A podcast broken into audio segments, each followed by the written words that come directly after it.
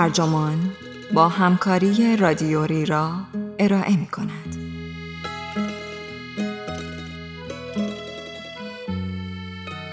چرا به جای یک مسخال زبان یک من کله تکان می دهیم؟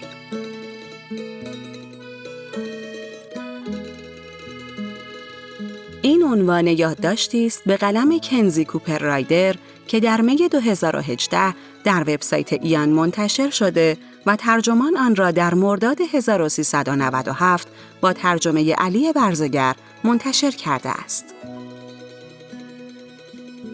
من رفیع پوستی هستم.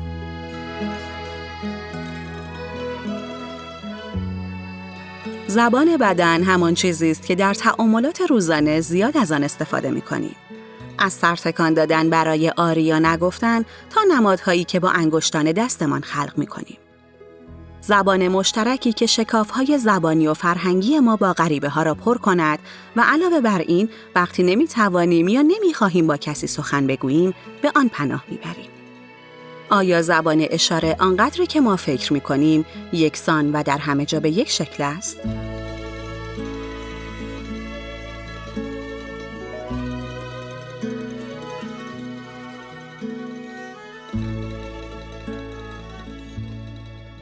در بهار 1528 کاشف اسپانیایی آلوار نونز کابزا دیواکا از کشتی پیاده می شود و پا به سرزمینی می گذارد که امروز ساحل فلوریداست.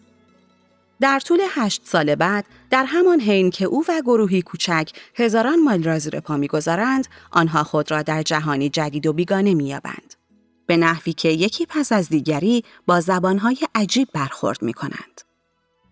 در برخوردهای فراوان آنها با مردم بومی، زبان خودشان یعنی اسپانیایی کاربرد اندکی برای آنها دارد. اما دستهایشان به خوبی به آنها خدمت می کند. دیواکا بعدها چنین می گوید. شما از روی پرسش ها و پاسخ ها که به زبان اشاره رد و بدل می شد فکر می کردید که آنها به زبان ما صحبت می کنند و ما به زبان آنها صحبت می کنیم. دیواکا نه نخستین و نه آخرین کاشفی است که مدعی برقراری ارتباط موفق با مردم بومی با زبان اشاره است. گزارش های مشابه فراوان است. بارها و بارها در جزیره ایستر و تاسمانی در سواحل کانادا و پاتاگونیا کاشفان اروپایی و مردم بومی از زبان اشاره و پانتومیم برای پوشاندن های فرهنگی استفاده کردند. گاهی های انتقالی به نحوی شگفتانگیز پیچیده است. به طور مثال، اگر تا صبح در اینجا بمانید، به شما غذا خواهیم داد. در آن جهت، بزها و خوکهایی با اندازه های گوناگون وجود دارد. مردمی که در آن سو زندگی می کنند، آدمخوار هستند. طرفین این تبادل اطلاعات در آن زمان نمی توانستند این امر را بدانند.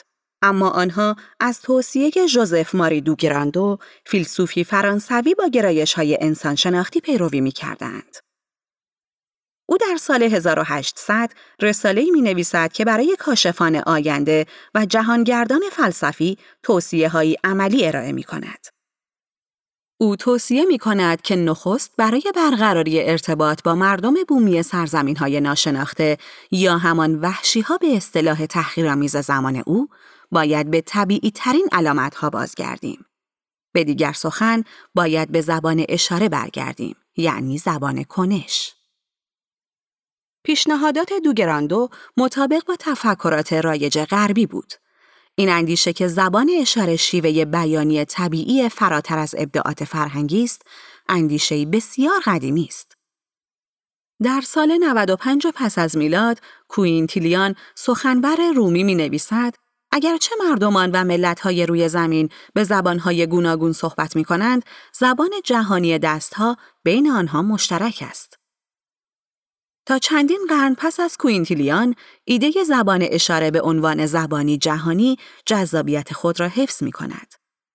این ایده در اشکال مختلفی ظهور می کند. برخی از آن برای گمان زنی درباره خواستگاه های تکاملی زبان استفاده می کنند.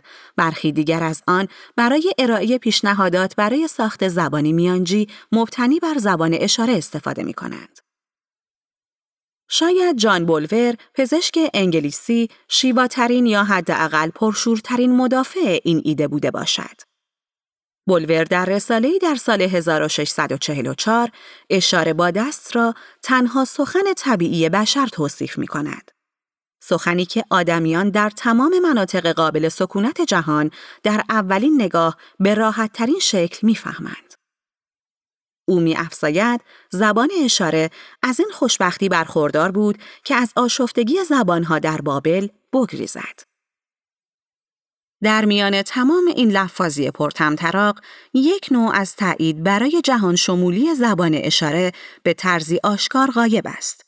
مشاهدات دقیق درباره اینکه چگونه مردم در سراسر جهان عملا از دست و بدن خود برای برقراری ارتباط استفاده می کنند. هنگامی که کوینتیلیان، بولور، دوگراندو و دیگر اروپاییان تحت تأثیر جهان شمولی زبان اشاره قرار می گیرند، آنها غالبا تحت تأثیر نیروی شهودهای خودشان قرار می گیرند. آنها واقعا به تمام مناطق قابل سکونت جهان سفر نکرده بودند. آنها هیچ عکس، ویدئو و یا دیگر اسناد تصویری نداشتند که به آنها مراجعه کنند.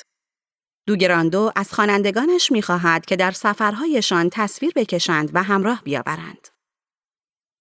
گردآوری نظاممند داده ها درباره ارتباط بدنی به طور جدی در میانه قرن 19 آغاز می شود.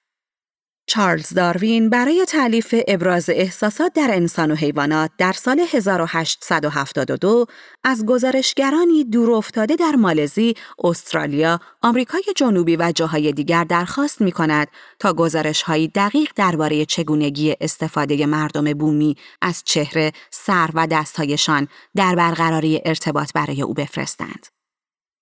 اگرچه این روشی پیشگامانه بود، اما مشاهدات نامنگارانه درباره اینکه آیا مردم در مستعمرات مختلف سرشان را تکان می دهند یا شانه بالا می اندازند، از استانداردهای علمی مدرن بسیار فاصله دارد.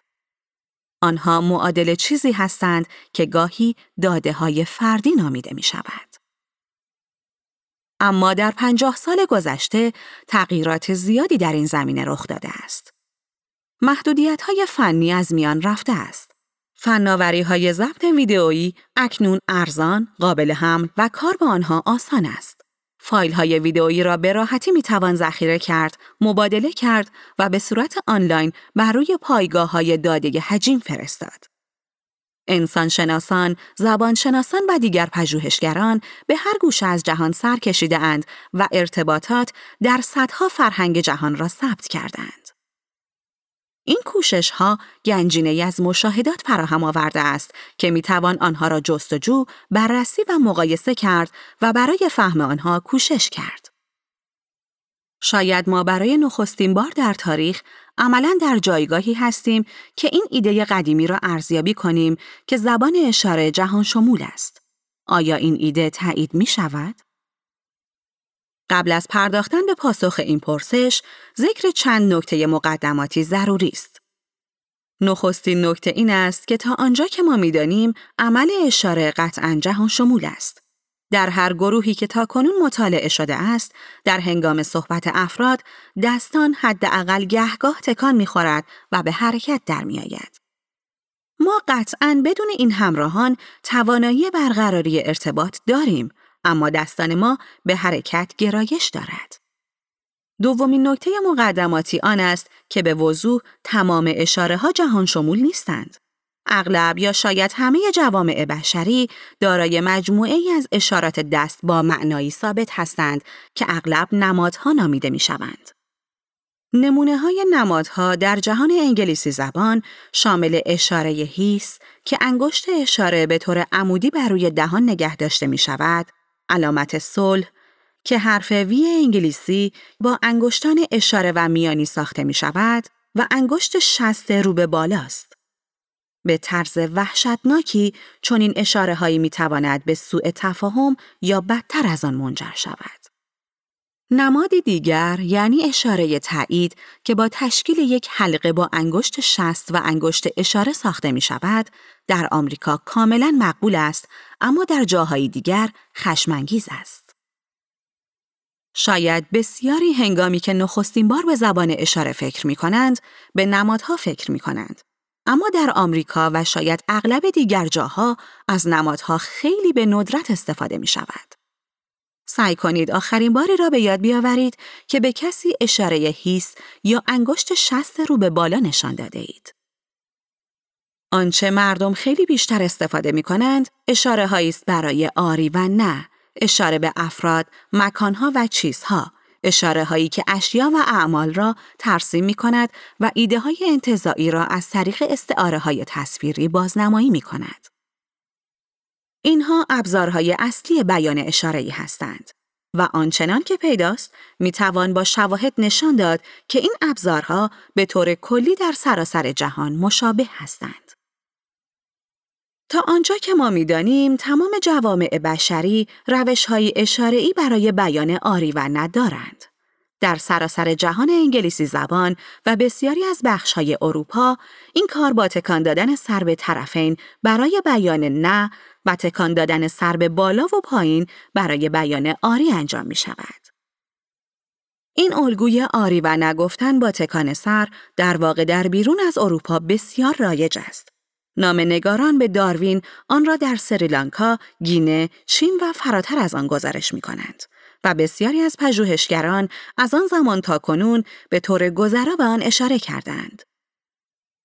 این انتشار گسترده نشان می دهد که این الگو به طور مستقل در جوامع مختلف ابدا شده است و صرفاً قراردادی اتفاقی نیست. اما این الگو از لحاظ زیست شناختی ثابت هم نیست. حداقل دو نظام اشاره‌ای دیگر کشف شده است. یکی که در یونان، بخشهایی از ایتالیا و جاهای دیگر در مدیترانه مشاهده می شود، شامل حرکت تند سر رو به عقب برای بیان نه به جای تکان دادن سر است. یک الگوی شگفتانگیزتر دیگر در بلغارستان کشف شده است. تکان سر به بالا و پایین برای بیان نه و تکان سر به طرفین برای بیان آری. این گاهی صرفاً به مسابه عکس الگوی ما توصیف می شود. هرچند شاید جنبه های ظریف هم در رابطه با چگونگی انجام این حرکات وجود داشته باشد که آنها را از اشاره های آشنای ما متمایز می سازد. چگونه ممکن است که این اشاره ها در جاهای بسیاری یکسان هستند و با این وجود در جاهای دیگری برعکس هستند؟ به نظر می رسد پاسخ در نخستین ریشه های این نشانه ها در کودکی نهفته است. همانطور که داروین اظهار می دارد، تکان سر رایج برای بیان نه می تواند از عمل چرخش سر به یک طرف برای اجتناب از غذا نشأت گرفته باشد. این اجتناب ورزیدن سپس می تواند شکل خاصی به خود بگیرد و به تکان سر تکراری و رایج امروزی بدل شود. سپس ممکن است حرکت سر به بالا و پایین در تقابل با حرکت سر به طرفین توسعه پیدا کند یعنی حرکات متضاد برای بیان معانی متضاد. تبیینی مشابه برای دو نظام اشاره دیگر صادق است. حرکت تند سر رو به عقب در واقع شیوه بدنی دیگری برای رد منبع غذایی است. سپس این عمل رو به عقب می تواند سبکهای مختلفی به خود بگیرد. الگوی یونانی حرکت سر رو به عقب را تشدید می کند. الگوی بلغارستانی تکرار را به آن می افزاید. سپس در انتخاب نشانه متضاد یونانی ها به حرکت سر رو به جلو گرایش دارند در حالی که بلغارستانی ها تکان سر به طرفین را ترجیح می دهند. بسیاری از فرهنگ ها همچنین نشانه های بدنی پشتیبانی برای بیان آری و ندارند. برای مثال، انگلیسی زبانها گاهی از تکان انگشت اشاره به طرفین که شاید تقلید دستی حرکت سر باشد یا حرکت هر دو دست به طرفین بدن برای بیان نه استفاده می کنند.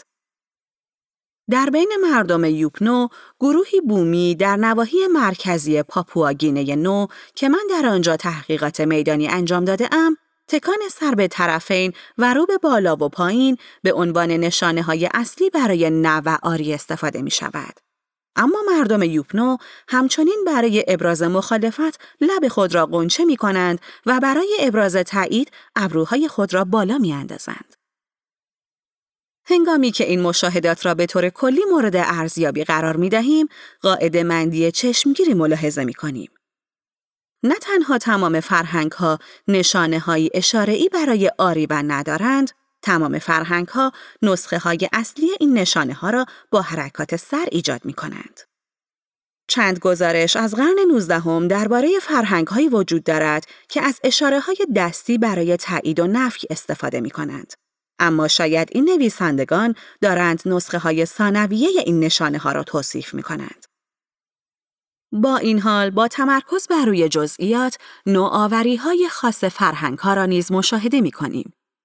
این بنمایه ای تکرار شونده در میان بسیاری از پدیده های زبان اشاره است. یک ابزار اشاره ای دیگر اشاره کردن است. تمام آدمیان اشاره می کنند. یعنی از بدنشان استفاده می کنند تا توجه دیگری را به منطقه از فضا معطوف کنند. گزارش ها از نخستین برخوردها کاملا سرشار از اشاره کردن هستند.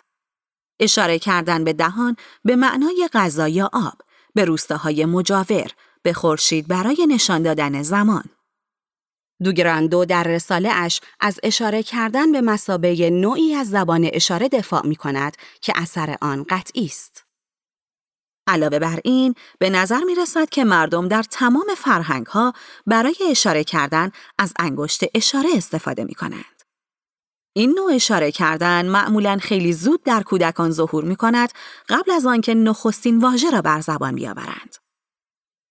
طبق یک مطالعه، کودکان از شش فرهنگ مختلف شامل فرهنگ های غربی، جوامع صنعتی و بومی خرد همگی اشاره کردن با انگشت اشاره را به دیگر روش ها ترجیح می دهند. اما هنگامی که در جزئیات دقیق می شویم، در میابیم که اشاره کردن به هیچ وجه رفتاری یک دست و یک پارچه نیست. در برخی جاها اشاره با دست چپ حرام است. در جاهای دیگری اشاره به رنگین کمان ممنوع است. در بین مردم آرانده از بومیان استرالیا اشاره با انگشت اشاره را مشاهده می کنید. اما همچنین اشاره کردن با دیگر اشکال دست هم وجود دارد که برای اهداف متمایزی به کار می رود. برای مثال از نماد شاخ برای اشاره کردن به مسیر کلی مسافرت استفاده می شود اما نه برای اشاره به مردم. دیگر شیوه های تصدیق شده اشاره کردن ممکن است از نگاه غربی ها عجیب به نظر برسد اما در چشمانداز جهانی به هیچ وجه غیر عادی نیستند. به طور خاص فرهنگ های بومی در سراسر جهان آدابی برای اشاره با چهره دارند. یک روش عبارت است از بیرون زدگی لبها هنگامی که فرد به سوی هدف مورد نظر نگاه می کند. روش دیگر به هم فشردن بینی است. اینها صرفاً مواردی نایاب و جالب نیستند. برای مثال من و همکارانم به تازگی نشان دادیم که مردم یوپنو دقیقا همانقدر محتمل است که با بینی به هم فشرده اشاره کنند که احتمال دارد با دست اشاره کنند. شیوه دیگر اشاره کردن که غربی ها را متعجب می کند، اشاره کردن به آسمان است. از این روش برای ارجاع به زمانهای خاصی از روز استفاده می شود. شما به سادگی به نقطه‌ای بر روی قوس شرق غربی خورشید اشاره می کنید تا زمان خاصی را به دیگری بفهمانید. مثلا نقطه بالای سرتان ظهر را نشان می دهد. یا دستتان را در امتداد بخشی از آن قوس حرکت می دهید تا بازه زمانی طولانی تری را نشان دهید. اشاره کردن سماوی آنچنان که این کار نامیده می شود به طور دقیق در آمازون و بالی مورد بررسی قرار گرفته است و به نظر می رسد زمانی کاملا رواج داشته است. شاید به ویژه در مناطق استوایی چنین بوده است چرا که قوس خورشید در طول سال پایدارتر است. بنابراین هنگامی که به اشاره کردن در بین فرهنگ ها نگاه می کنیم، پدیده ای را میابیم که در عین تنوع و گوناگونی از حد و مرز هم برخوردار است. الگوهای کلی را می بینیم و در مقیاسی کوچکتر جزئیاتی عجیب مشاهده می کنیم.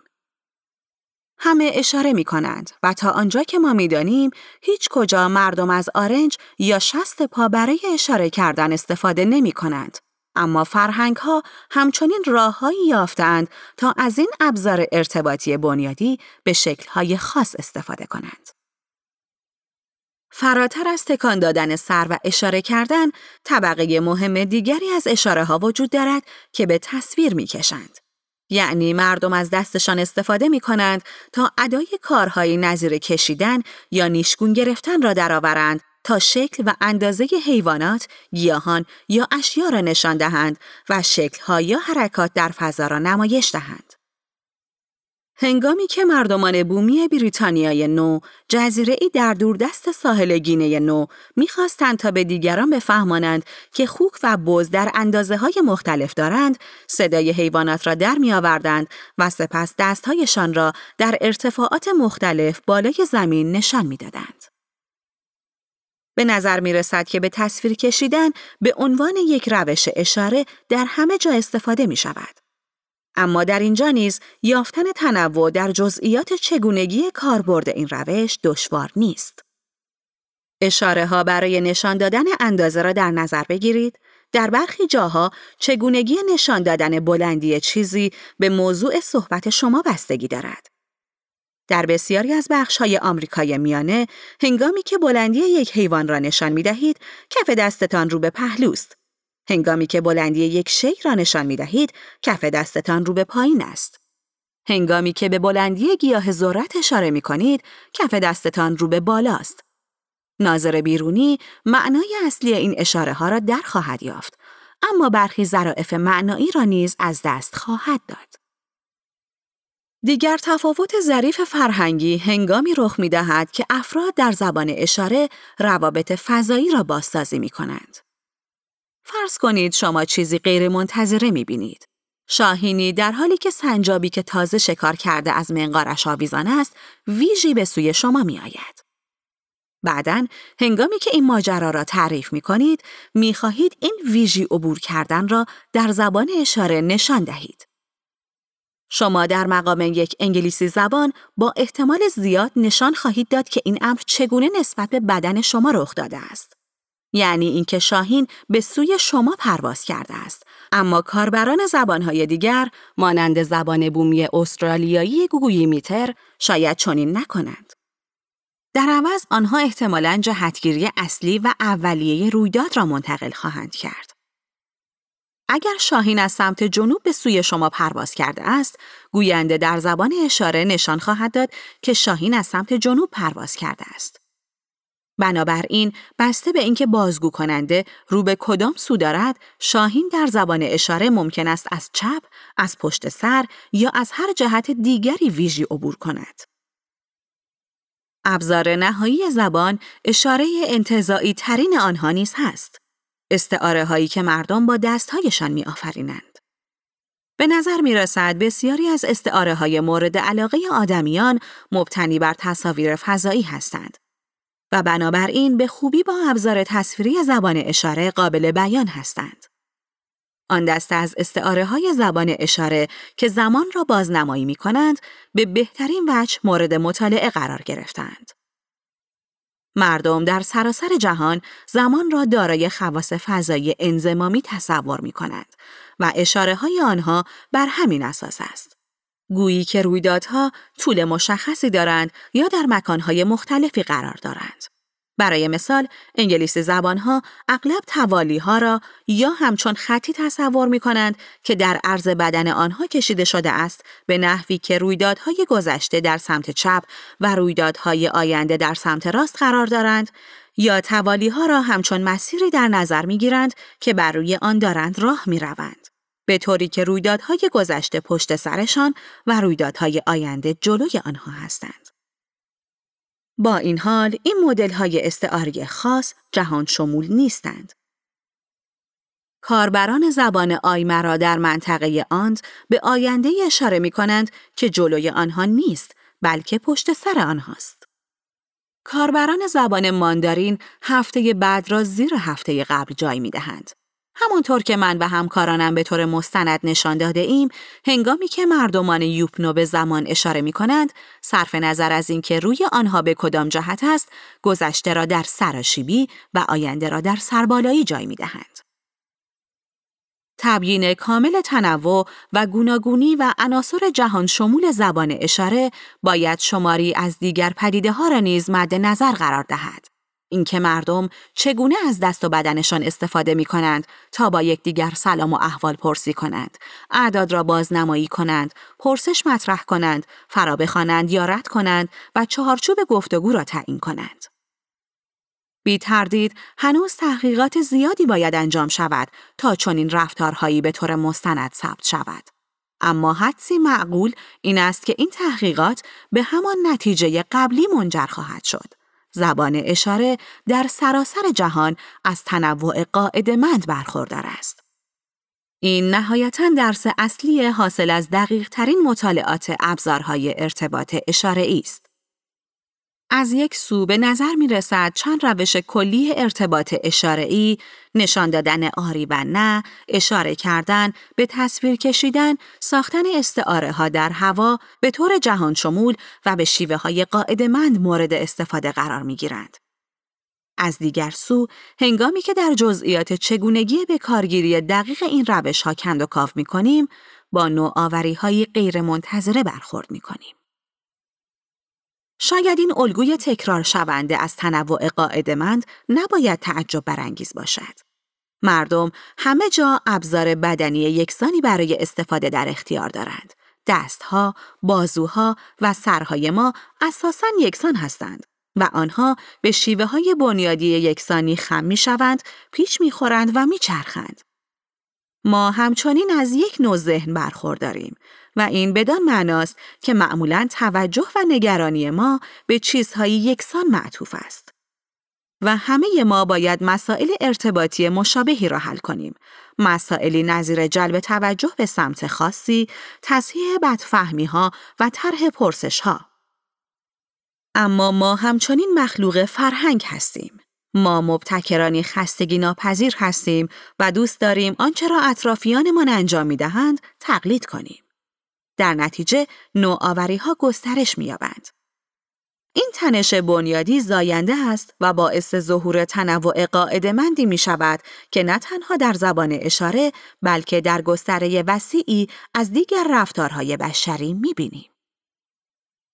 بنابراین به طور دقیق در تمام مناطق قابل سکونت جهان زبان اشاره جهان شمول نیست هرچند زبان اشاره بسیار بیش از آنچه برخی ها مدعی شده اند جهان شمول است.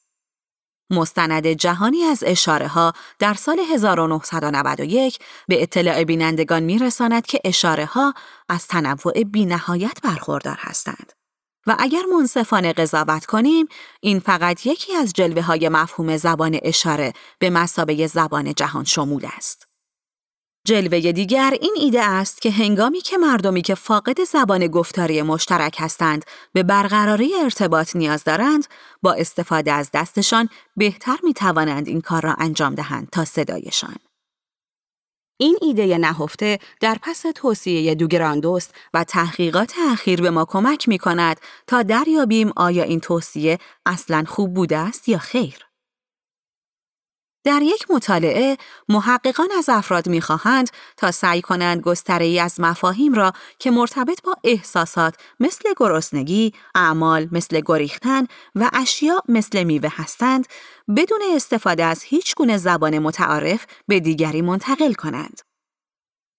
این آزمایش اساساً مانند بازی پانتومیم است اما از قاعده مندی بیشتری برخوردار است. بسته به اینکه شرکت کنندگان کدام نسخه از آزمایش را باید انجام می‌دادند، باید فقط با استفاده از اشاره ها یا فقط اسوات یا ترکیبی از هر دو منظورشان را به دیگری منتقل می کردند. نتایج خالی از ابهام بودند. آنهایی که نسخه اشاره صرف را بازی کردند، در مقایسه با آنهایی که نسخه صوت صرف را بازی کردند، با کارایی بسیار بهتری ارتباط برقرار کردند. و اجازه استفاده از صوت علاوه بر اشاره در تغییر اوضاع مؤثر نبود. همانطور که محققان آزمایش می نویسند، هنگامی که نیاز دارید از صفر یک نظام ارتباطی بسازید، اشاره به راحتی صوت را مغلوب می کند. چه چیزی این برتری اشاره را تبیین می کند؟ پاسخ در انواع پیامهایی نهفته است که آدمیان می توانند بیافرینند و اینکه این پیامها چقدر می توانند به راحتی در بسترهای بیانی مختلف خلق شوند. هنگامی که مردم می‌خواهند به چیزی ارجا دهند، سه گزینه اصلی در اختیار دارند. آنها می توانند مستقیما به مدلول یا چیزی مرتبط با آن اشاره کنند. آنها می توانند سعی کنند نشان دهند آن چگونه چیزی است یا آنها می توانند صرفاً از یک قرارداد بین همدیگر استفاده کنند. قراردادی مبنی بر اینکه هنگامی که من دستم را به این شکل در میآورم یا این توالی خاص از اسوات را اظهار می کنم شما می دانید منظور من چیست. البته اگر شما مکتشفی قرن شانزدهمی هستید که نخستین تماس را با بومیان جهان جدید برقرار می کنید یا فردی انگلیسی زبان در آزمایش پانتومیم فوق هستید، قراردادهای بین همدیگر در دسترس شما نیست. بنابراین گزینه های اشاره کردن و به تصویر کشیدن برای شما باقی می ماند. این دو راهبرد را نسبتاً به راحتی می توانید با دستتان اجرا کنید، اما اجرای آنها با صدایتان به این راحتی نیست. بنابراین ارتباط بسری بدنی از ارتباط صوتی شنیداری مستقیمتر و واضحتر است یا حداقل به طور بالقوه این ظرفیت را دارد. اما این بدان معنا نیست که تمام ارتباطات در این بستر کاملا واضح هستند. این ما را به جلوه نهایی ایده زبان اشاره به مسابه زبان جهان شمول می رساند، جلوه که این ایده اغلب به خود گرفته است. این خبر دروغ که زبانهای علامت ناشنوایان همگی یک زبان هستند که از اشاره ها ساخته شده است. علائمی که رابط های ناشنوایان استفاده می کنند قطعا از بسیاری جهات شبیه به اشاره هایی هستند که مردم شنوا تولید می کنند. آنها نیز عمدتا با دستها ساخته می شوند و آنها نیز در برگیرنده اشاره کردن به تصویر کشیدن و استعاره های دیداری فراوان هستند. اما زبانهای علامت صرفا همان هستند. زبانها اگرچه آنها در بستر حس بینایی پدیدار می شوند، اما تمام گستره بیانی و پیچیدگی دستوری زبانهای گفتاری را دارند و همچنین بیشتر ابهام این زبانها را نیز به همراه دارند. از نظر تاریخی شاید ریشه های زبانهای علامت در نظام های ارتباط اشاره‌ای در جا باشد. اما این نظام ها همانطور که توسعه می‌یابند تغییر هم می کنند. برخی علائم مخفف می شوند در حالی که برخی دیگر افزوده می شوند. ابزارهای دستوری جدیدی ظهور می کنند تا بتوان پیگیری کرد چه کسی چه کاری را بر روی چه کسی انجام داده است. یا برای آنکه بتوان پرسش ها را از گزاره ها متمایز ساخت. و بنابراین به همان اندازه که زبانهای گفتاری گوناگونی یافتهاند زبانهای علامت نیز گوناگونی یافتهاند. و با این حال شاید حقیقتی در این ایده نهفته است که علامت دادن واضح تر از صحبت کردن است. شواهدی وجود دارد هرچند بیشتر آن حکایت گونه است که کاربران زبانهای علامت مختلف می توانند تا حدودی با موفقیت با یکدیگر ارتباط برقرار کنند. به شیوهی که کاربران زبانهای گفتاری مختلف به هیچ وجه نمی توانند. این تعاملات که گاهی علامت دهی بین زبانی نامیده می شود، آری از مشکلات و موانع نیست، اما عملی است. پژوهشگران مطمئن نیستند که دقیقا چه چیزی این موفقیت کوچک را تبیین می کند. شاید بخشی از پاسخ به وضوح اشاره کردن و به تصویر کشیدن مربوط باشد. یعنی روش هایی که زبان های علامت بسیار از آنها استفاده می کنند. شاید بخش دیگر پاسخ این باشد که کاربران زبانهای علامت در برقراری ارتباط در غیاب اصول و قوانین مشترک متخصص هستند. هرچه باشد، آنها بیشتر عمرشان را در جهانی تحت غلبه مردم شنوا زندگی می کنند که از علائم استفاده نمی کنند. این ایده که زبان اشاره زبانی جهان شمول است، ایده ای قدیمی و شهودی است و در مجموع نادرست نیست. این درست است که شماره فراوانی از اشاره های خاص متعلق به فرهنگ خاصی هستند. اما این هم درست است که شماره فراوانی از الگوهای اشاره‌ای به طور کلی در سراسر جهان مشابهند و ابداعات مردمانی با ذهنها و بدنهای مشابهند که مسائل ارتباطی مشابهی را حل می کنند. ایده جهان شمول بودن زبان ارزش آن هرچه باشد محتملا از بین نخواهد رفت. این ایده در کشمکش جاودان بین دو آرمان رمانتیک گیر افتاده است. یکی نگرش جهان شمول که طبق آن آدمیان همه جازاتن یکی هستند دیگری اصرار نسبی نگرانه بر اینکه هر فرهنگ جزیره ای رازآلود برای خیشتن است. هر دو ایده گیرایی خاص خود را دارند اما هیچ یک کاملا درست نیست.